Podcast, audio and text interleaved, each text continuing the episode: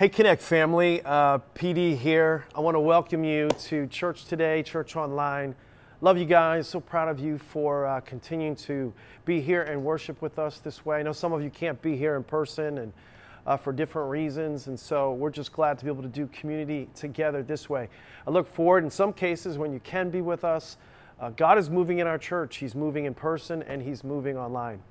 But listen, um, today we're getting ready to start a new series. It's kind of a bold series. Um, by way of introduction, I would say um, we're kind of known, especially if you're listening for the first time, if you're, you know, somewhere out of our area, or out of our local church community, we're kind of known for going there. Do you know what I mean? Like we go there. And uh, sometimes I don't like to be known for that because um, it has certain assignments with it and difficult conversations that need to transpire. And this is going to be like one of those series. We've entitled this series STD. Yeah, you heard me right. But it stands for socially transmitted diseases. And um, I'll try to get this more, you know, um, synthesized as we go forward. But we're really dealing with how to live in culture and influence, the retain integrity and still be able to um, obtain influence? How do we stand firm in our beliefs and how do we love well at the same time? So that is going to be our task. Today's message is more like an opener, just kind of an intro that really is more of a conversation um, than a message. And so it's going to it's going to answer some questions and it might even provoke uh, some thoughts and certainly might even leave you with more questions. In the coming weeks, we're going to look at the life of Daniel, um, who is the awesome example next to Jesus. Uh, not even close, but you know what I'm saying. Another great example next to Jesus of how to do what I uh, just described. And so, Connect says this. Say, you know, to grow here, sometimes we got to go there. So let's go, okay? I'm going to pray. Father God, I ask you to help me to do a good job with this message. Help me to. Uh, tr- transfer, not translate, what you would have me say. And uh, Lord, I hope that it is beneficial. Lord, I, I, I want to invite people into a conversation. I don't want to push people away from it. So help me do that well. In Jesus' name. And everybody said, Amen. Now, you may not realize this, but when it comes, I'm going to kind of get comfortable today because this is more of a conversation. Uh, my voice might not fluctuate that much um, just because of the nature of the topic. But when it comes to the state of our world today, I don't know if you realize this, and I'm, and I'm speaking specifically of the Western culture. Christians are the majority. Did you know that? Statistically, Christians are the majority. But sadly, we are not the primary influence in our nation right now. Um, controversial right away. The LGBTQ community in our nation makes up about 2 to 3% of the population. But that community's influence is pervasive, it is major on our society today. And I'm just stating that so that we can see a, a, contrast or we can paint a picture, as it were. And so, what is up with the Christian community? Or what happened to the Christian community? How did we lose that primary position of influence. And I'll just say it like this I think that we have lost our influence in many cases progressively because we've lost our integrity. We've lost our integrity. In other words, people are not listening to us because they don't see it working for us. Um, they don't see the translation of what we say transferred into how, um, how we live. For example, when it comes to divorce, and this is just one example of many we could give, but when it comes to divorce, there's as much uh, divorce in Christian couples as there are in non Christian couples, and yet we're going to tell people how they should live in their marriages. We've, we've lost our integrity, we've lost our credibility, and so we've lost our influence and we've lost our ability to um, you know, uh, speak into that situation. So integrity and influence are, in essence, I think you believe this, inextricably linked. We are like one person said, we're like we're like Judas. We have we're associated with Jesus, but we've betrayed him with kisses. You know, we've we've um, we're kind of living a different gospel. We're We're saying we're lined up, but yet we're not seeing it line up in our lives. In fact, more the, the different gospel today um, is we've gone from the gospel, the good news, it's morphed into a social gospel, and now it's become, listen, a silent gospel. A silent gospel. And you don't see the influence there anymore. And this got to make you think. I, I grew up in church, okay? So I've seen this metamorphosis. I've seen these, these alterations and iterations within the church. I, I grew up in the church. I slept at church. I, I, I slept in revivals, as I was saying just recently. And I never, I'm going to say something, uh, I'll just give a couple examples I don't want to be too edgy today. But I never thought I'd see the day that we're in today where um, people in Christianity would come to the place where what is being promoted is that that Jesus isn't the way, he's a way to God.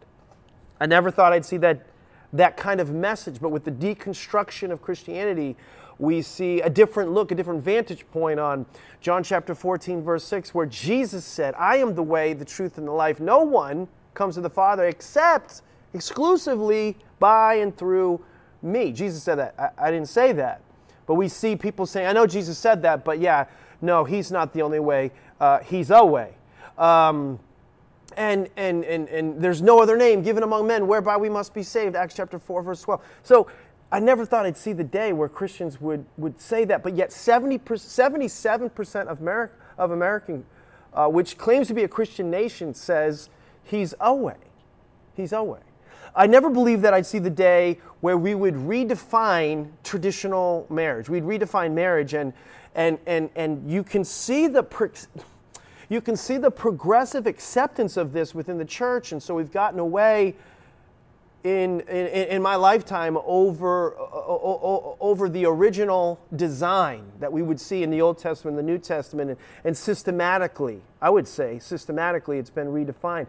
And worse yet, many, including myself in a, me- in a measure, have been silent about this uh, the majority remain silent. And so we've had to do some things within our church, for those of you who are part of our family, to, to update our bylaws, to make certain things very clear, make certain things are, are in our statement of faith emphatically. And, and just so you know, behind the scenes, we're, we're working to uh, protect the sacred message uh, of, of, of the, and the truths, the, the incorruptible truths of God's Word. But how then, if these things are happening, how do we maintain our integrity and restore our influence. How do we get that back, PD? How do we do that? And it's a great question, and I don't know that I can answer all that today, uh, but I think we need to learn some things. I'll say that. I think that the modern generation is biblically illiterate. And I'm not saying that to be offensive. I'm just saying it's, a, it's just simply a fact. I think we are coasting on the coattails of our, our parents and our parents' parents' understanding, and, and we haven't uh, learned how to bring what we should know into the current times in which we're in, and we don't know the, the times that we're in and how to apply truth to it. And, and I think we all, in essence, we got to learn some, the big word, we got to learn some apologetics. We got to know what we believe.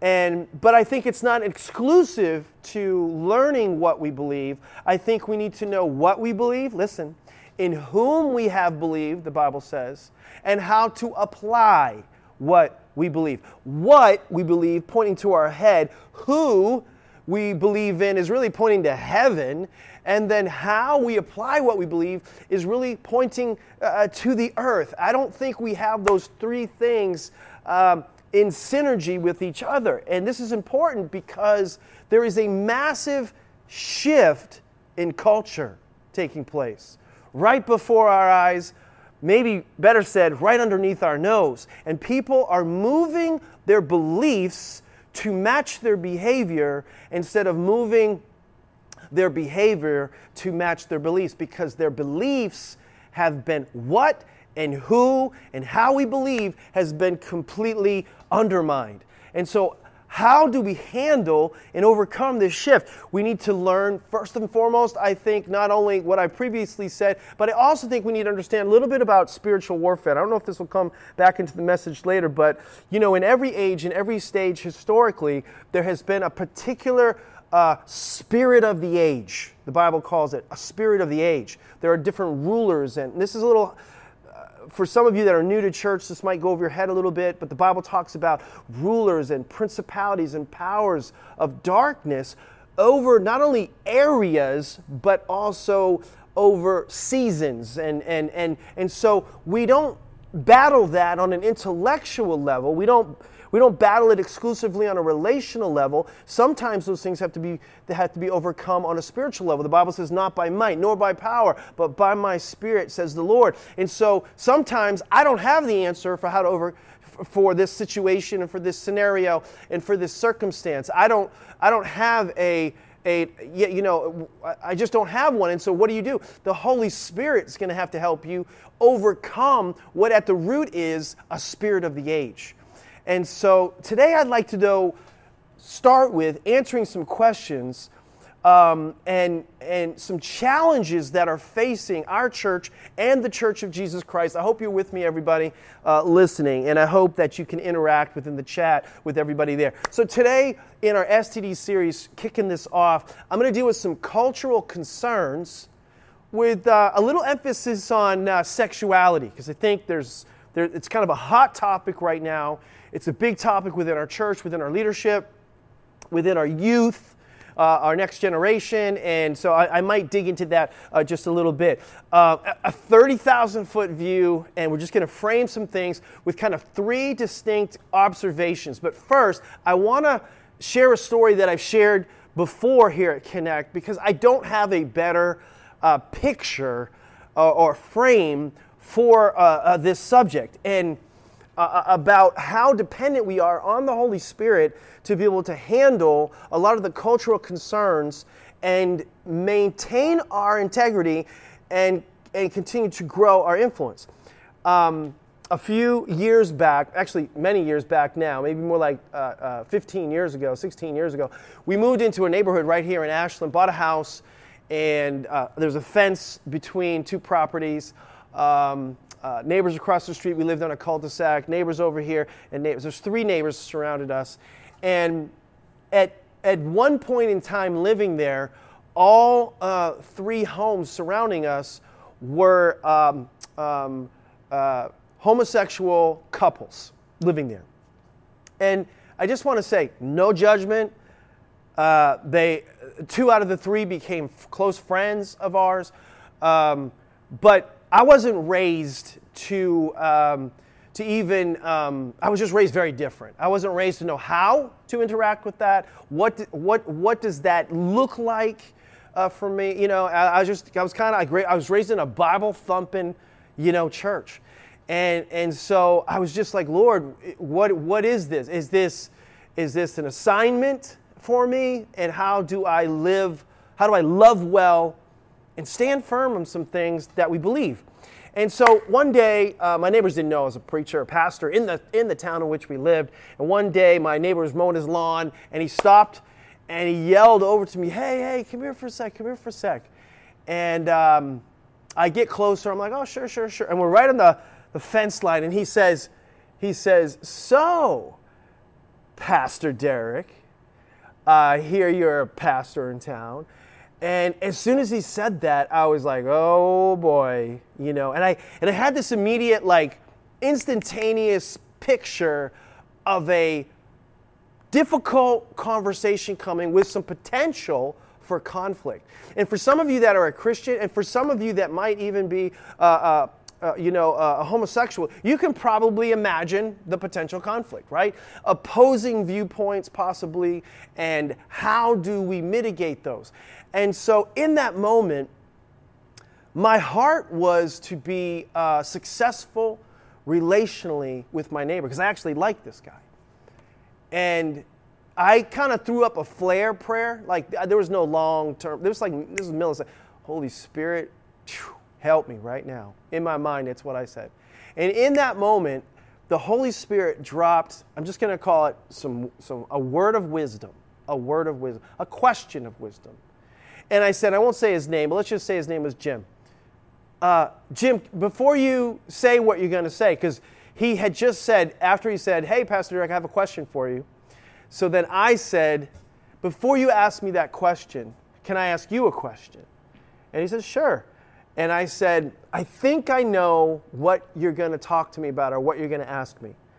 And so, can we agree to disagree on some things and still be friends? Because I like you. And what seemed like an eternity, waiting for his response, with his arms crossed on the other side of the fence. I mean, I think sweat was going down my back. I was like, oh my gosh, what's going to happen here? And then he just stuck his hand out over the fence line. This it was almost like a spiritual line of demarcation. The wall was breached. He shook my hand. He said, "Sure." He goes, "Never mind." And he never asked me the question. And in that instant, what took place? I was able to retain my witness and not compromise convictions. I was able to stand firm and love well. He knew and I knew we had different uh, beliefs and convictions, and yet we exalted relationship above rights and wrongs. And in the process, we might actually come to a place of agreement in the future. I believe, and the reason I share that is, it is possible.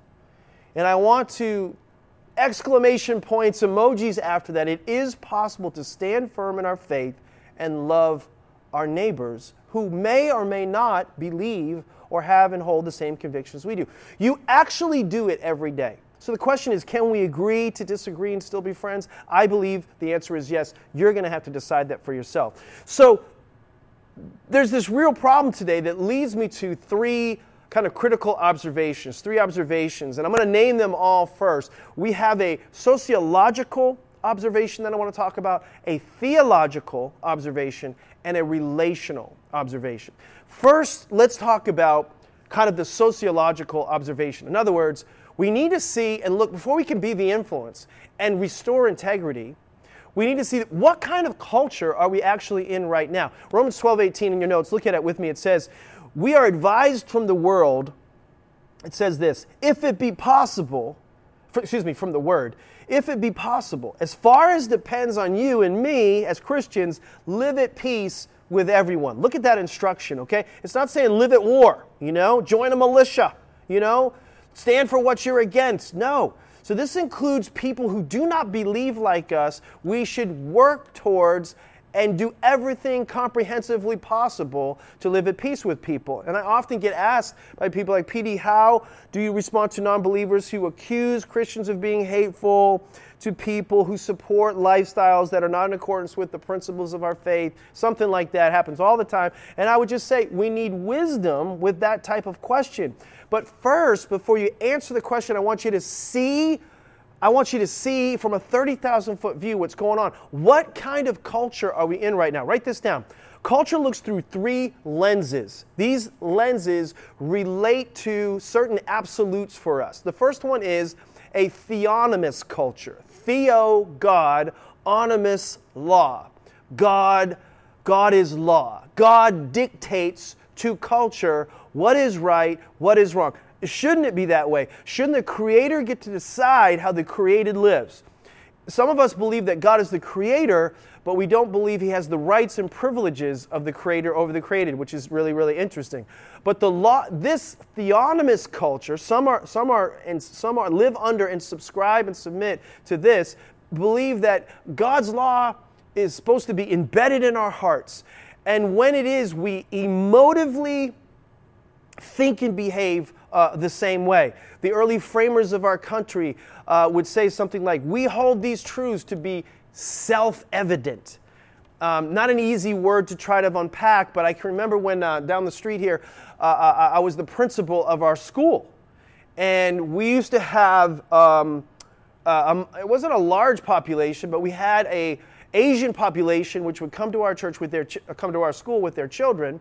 And we were a Christian school. And so we, when we would interview in the admissions process, wanted to know the modes of discipline that they employed in their home so that we could come alongside them as a supplement, not a substitute for them. But we knew we were going to have to bring discipline from time to time in an elementary school. So we would ask them, What are your modes of discipline? And they would say, We don't have any.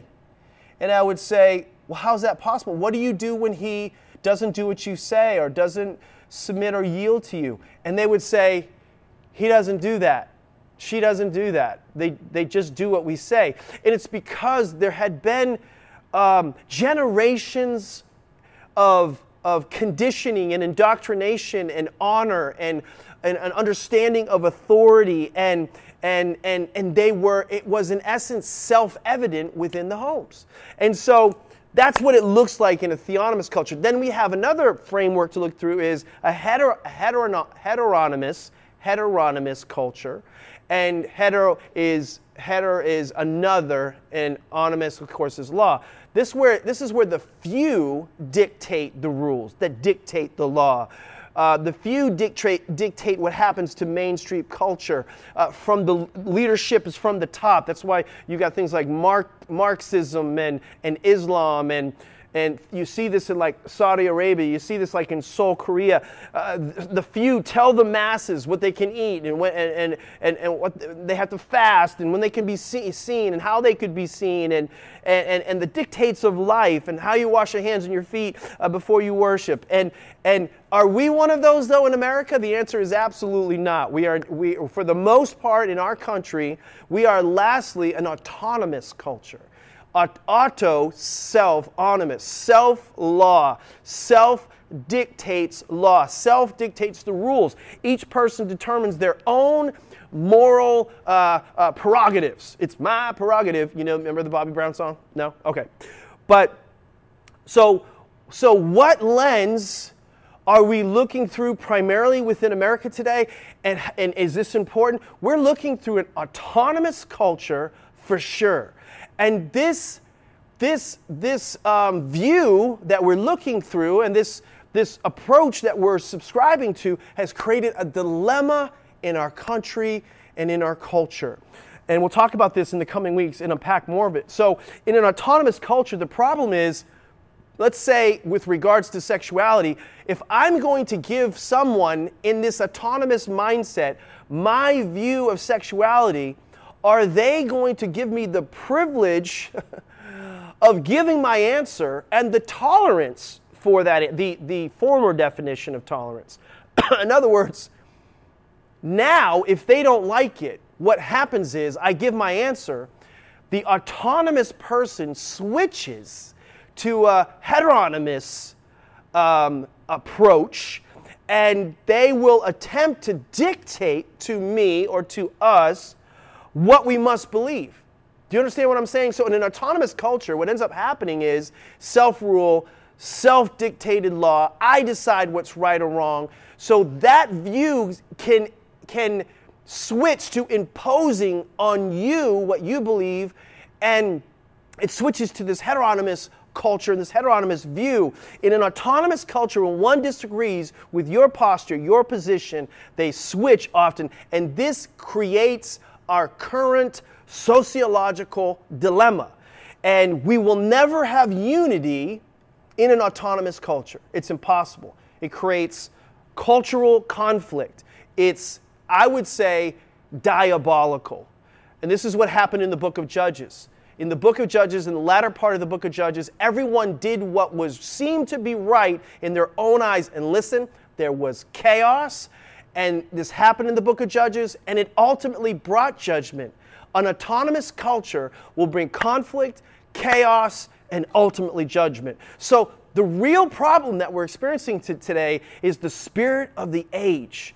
We need the Holy Spirit to help us with this sociological problem that we're experiencing. And just like the Holy Spirit dropped wisdom to me in that conversation with my neighbor, He can drop wisdom to you with your neighbors and your friends and your family as well. Look at what the scripture says in 2 Corinthians chapter 4 verse 4.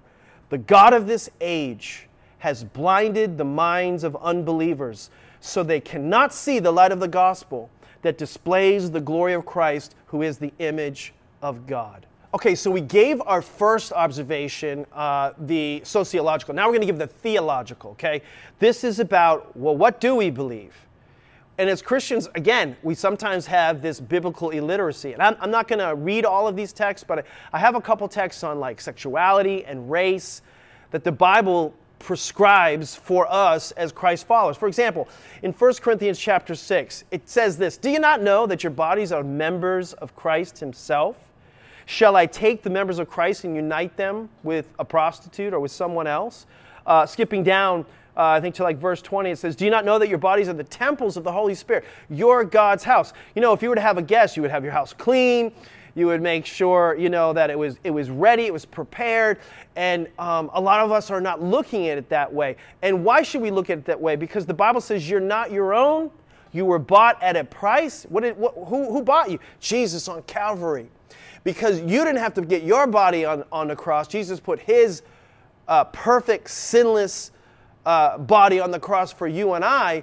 But so he wants us in exchange not to die on the cross, but to give our, uh, give ourselves, our bodies, that's one area that we give back to God to bring honor to God. So then it says, therefore, honor God with your body. In Romans chapter 6, it says, so don't let sin reign in your mortal body so that you obey its evil, its evil desires. Now, we have to separate sometimes uh, attraction and, uh, you know, from, uh, you know, from the lifestyle. You could have uh, an attraction to something, you could be tempted for something. That doesn't mean uh, that that is sin. It's giving into that attraction and giving into that sin that, that that's the problem. Giving into that temptation, excuse me, that is the sin. And because of my understanding of real love, by the way, God's God's God's rules uh, regarding love help me rule my body. Um, I keep His word, and because of that, God blesses it uh, the, the world sees love through one lane, eros, or the sexual, or the romantic. But there's four aspects of love by definition biblically. And when we subscribe to the biblical definition of love, we're more able to submit ourselves and see the reward and blessing for that. And so um, uh, that's on the sexuality side. So grace isn't do whatever you want. Grace is God's empowered you to not do what you shouldn't do what you, and not give in to those things. It gives you the power to say no, as it were. Um, when it comes to race, the Bible says in John chapter 7, verse 24, stop judging by mere appearances, but instead judge correctly. In other words, don't look at the outside. Galatians 3.28, there is neither Jew nor Gentile, slave nor free, no uh, is there male, there's male and female, for you are all one in Christ Jesus. Look at how God looks at the people uh, on the earth today. So many people in our culture have a problem with Christianity, um, and, and, and, and they have a problem with how Christians speak about uh, certain things and certain subjects. And, and, and though Christians are not okay with race, racism, um, we can, we can often discriminate against lesbians, homosexuals, transgenders, all of, all of those communities. And the, and the world wants to know how do you explain that? How do you not discriminate here, but you discriminate over there, or at least it looks like we do? And as Christians, we believe um, discrimination ethically is absolutely wrong, or, or we should as Christians because the race and ethnicity of a person is sacred. It's sacred. In other words, you can't violate a person's uh, ethnicity and race because it's a sacred gift from God. Now, here's what should happen. Similarly, the reason that we believe in an absolute uh, regarding sac- the sacredness of our, of our race, we believe in an absolute regarding the sacredness of our sex- sexuality. We believe sexuality is sacred as well. It's sacred as well. It's, in other words, it's a gift from God. Uh, he not only determined uh, where we'd live, um, when we would live, like it says uh, in Acts chapter 17, but he also um, he also predetermined our gender. He predetermined um, uh, our race. Those are sacred gifts from God. And, and, and so it's not, it's not discrimination. That's how sometimes the world or culture is saying and describing it for us. It's not discrimination. We believe in predetermination. Our, our sexuality was assigned at birth. um, our race was assigned at birth. And so it's not discriminatory, it's not discrimination, it's predetermination by God. And there's a big difference. And so sometimes we have to know what we believe and how to describe and explain what we believe. And I find it interesting sometimes uh, that the, the, the, the more liberal community can tell me that race is in fact sacred, yet we desacralize sexuality, and I think they're one and the same. So our focus as Christians should not be on sin, but on that which is sacred. It shouldn't be on sin, but and we'll talk about this at the end, but more on the soul. So we believe race and sexuality is sacred. And so um, in our society, we see people that are expressing freedom of choice, which God gave us this powerful spiritual muscle we call choice. Uh, some refer to it as free will agency. It was given to us in the beginning. You know, as soon as we could cognitively decide yes or no, blessing or cursing, life or death, choose which one. God gave us that. It's the most powerful, it's more powerful than your pectorals and your quadriceps, is choice, okay? But what culture has not accepted, and as Christians we must, is because uh, we see these things very differently. While God gives us the prerogative of choice, He does not allow us to separate from the consequences of those choices, as the contrast to a theonomous uh, viewpoint. So, choices for Christians, choices and their consequences are inseparable, good or bad. And we are and will uh, continue to uh, experience certain consequences when we don't fully submit and yield to God's original design for relationships. So, theologically, we see it like this. Sociologically, we have this huge dilemma. And now, the hardest one of all relational. Relational. This is how do we communicate what we believe? This is the hardest one of all. Now, Jesus not only had, Jesus didn't have so much a position as he had a posture.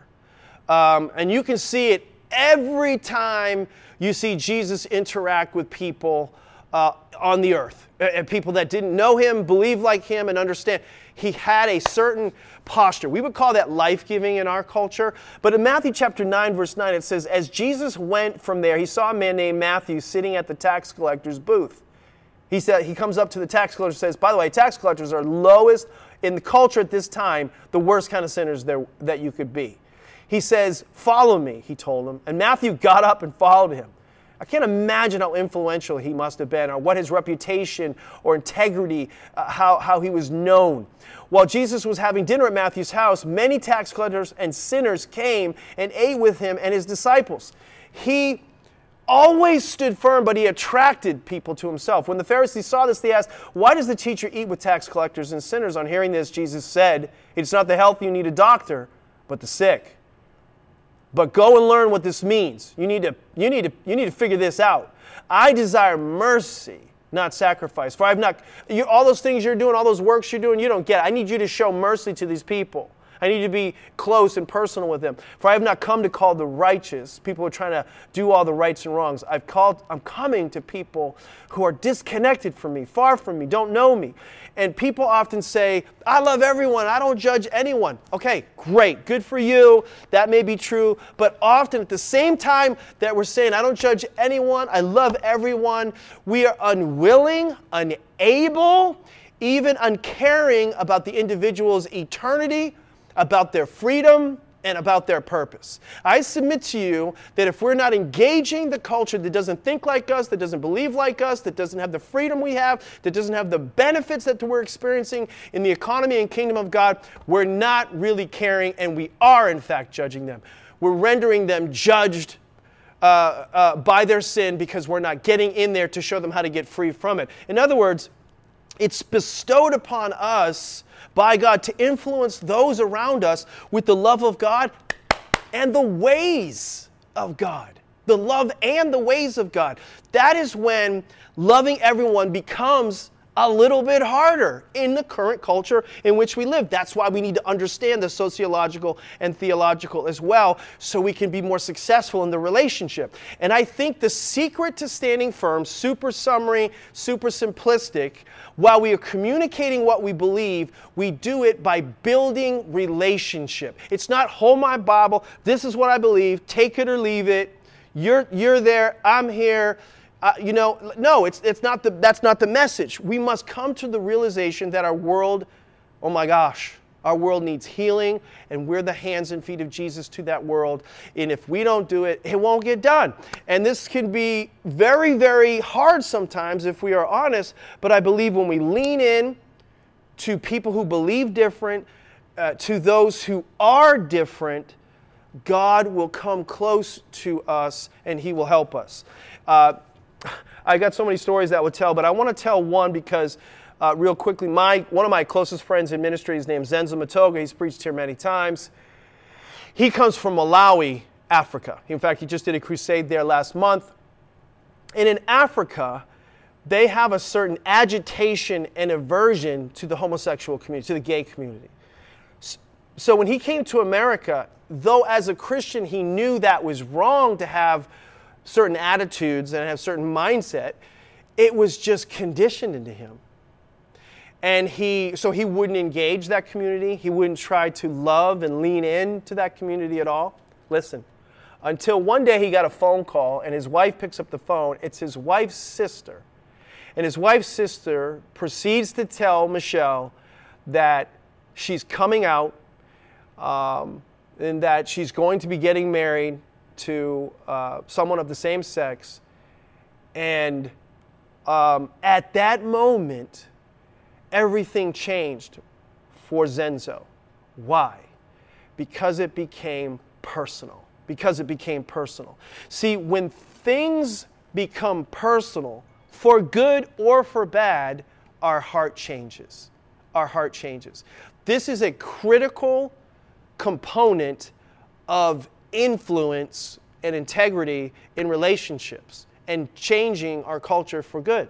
I think it's a huge secret to the dilemma that we are facing with the LG, LGBTQ community. I think it's a huge secret and component to people that are, are considering transitioning their sexuality and their orientation. I think it's a huge component, as it was with people who went through divorce, as people who went through cohabitation, as people who came out of addictive backgrounds, as people who have come out of mental health.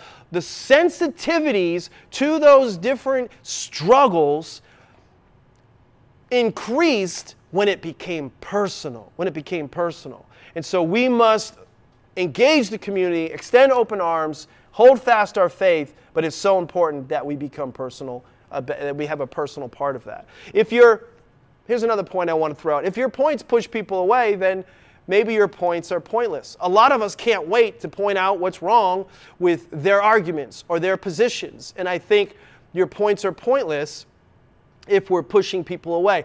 How do we retain influence as we're doing it?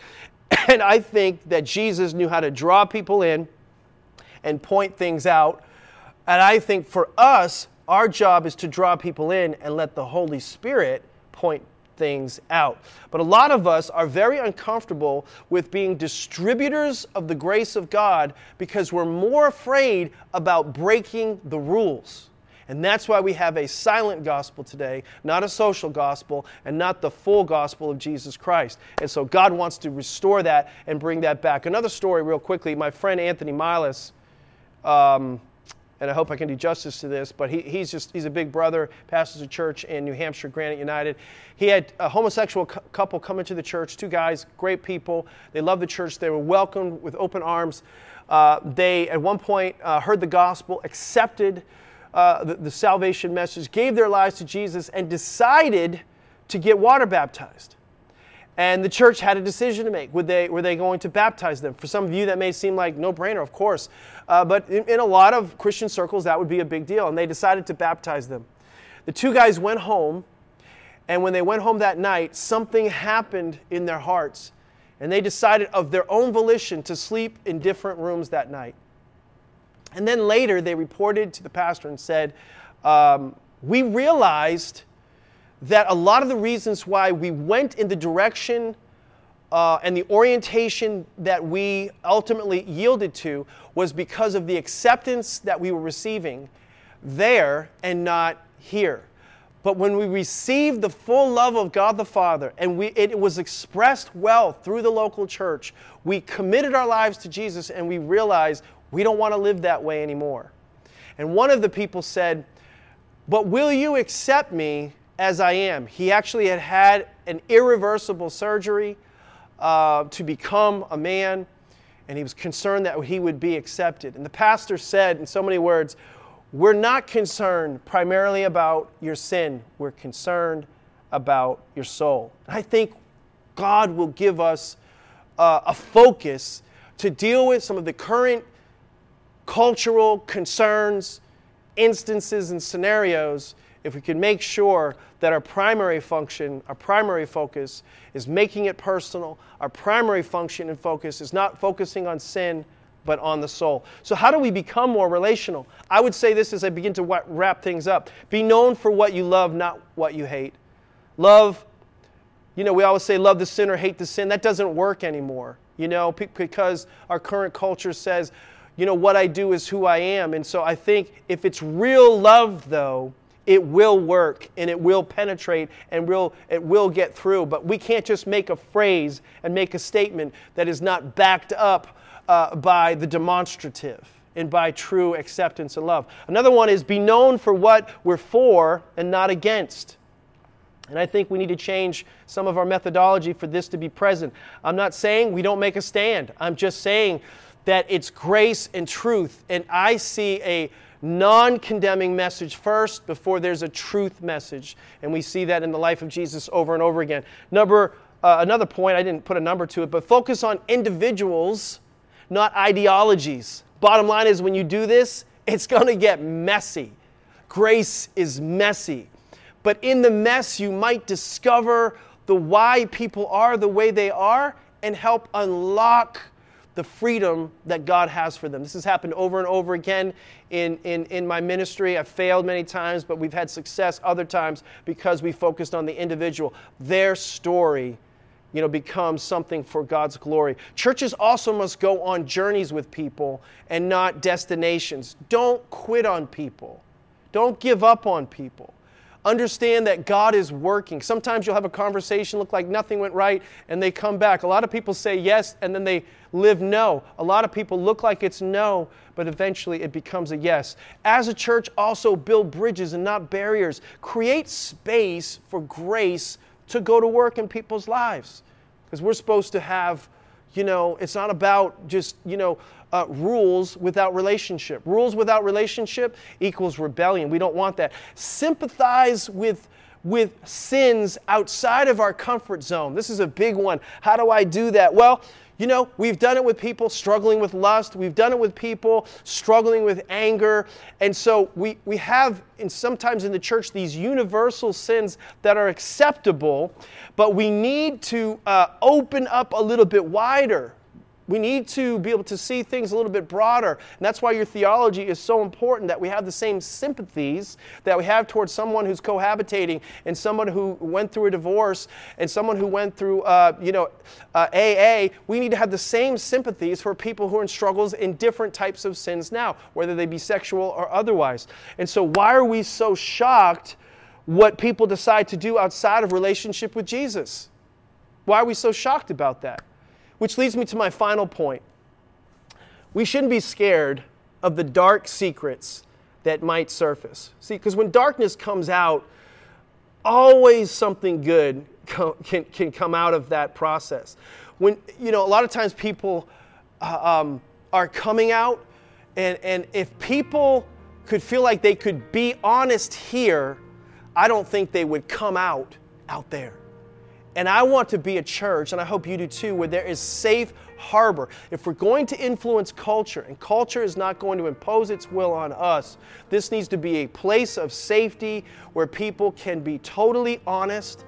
That does not mean we don't share truth, but the order is important. Acceptance first, truth second. We're not here to expose those lies, we're here to expel them expel them from people's lives. So, coming out, this is who I am, this is my behavior. Being honest is I'm struggling with my beliefs, and that's where we can begin to help everybody. So, listen, I want to pray for you wherever you are. I want to invite you to more conversation during this STD series. Don't miss next week as we talk about how to marry grace and truth? How do we deal with the, the manipulative mindset sometimes that culture tries to condition us and indoctrinate us in? I promise you it's going to be powerful. But if God's grace isn't good for all people and all sin, then God's grace isn't good for anyone or anybody's sin. So, with your head bowed and your eye closed, wherever you are, if you're far from God, I want to pray for you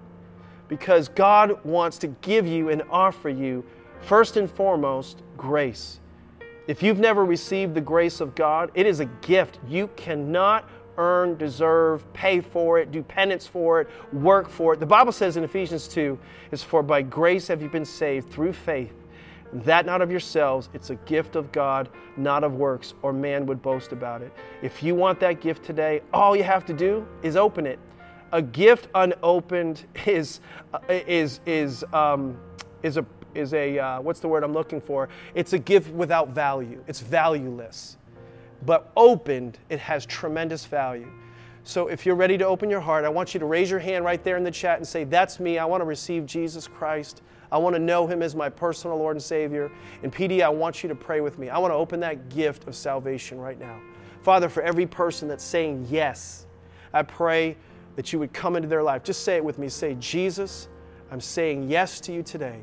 I'm saying yes to the gift of salvation. I receive by grace through faith salvation. Now, Father, for every person who said that sincerely from their heart, I pray that you would transmit, transfer, not by transaction, Lord, not by information, but transformation from the inside out, that they are a new person, a new creature in Christ Jesus in accordance with your word. I believe today they're a, a believer, a Christ follower, and their identity is in Him now, not in what they do, but in who they know in Jesus' name. Listen, if you just prayed that prayer, I want you to text CC Save to 97,000. We want to help you on your spiritual journey. We want to help you move forward to the next step. If you need prayer, hey, just tell somebody right there in the chat, I want to talk to somebody. I got a couple questions. PD provoked this, and I, I want to chat about it. Or you have a particular need. Don't leave until somebody prays for you today. I want to say what an honor it was to have you with us today. Thank you for being here on Connect Online. I'll see you next week as we continue our series. God bless.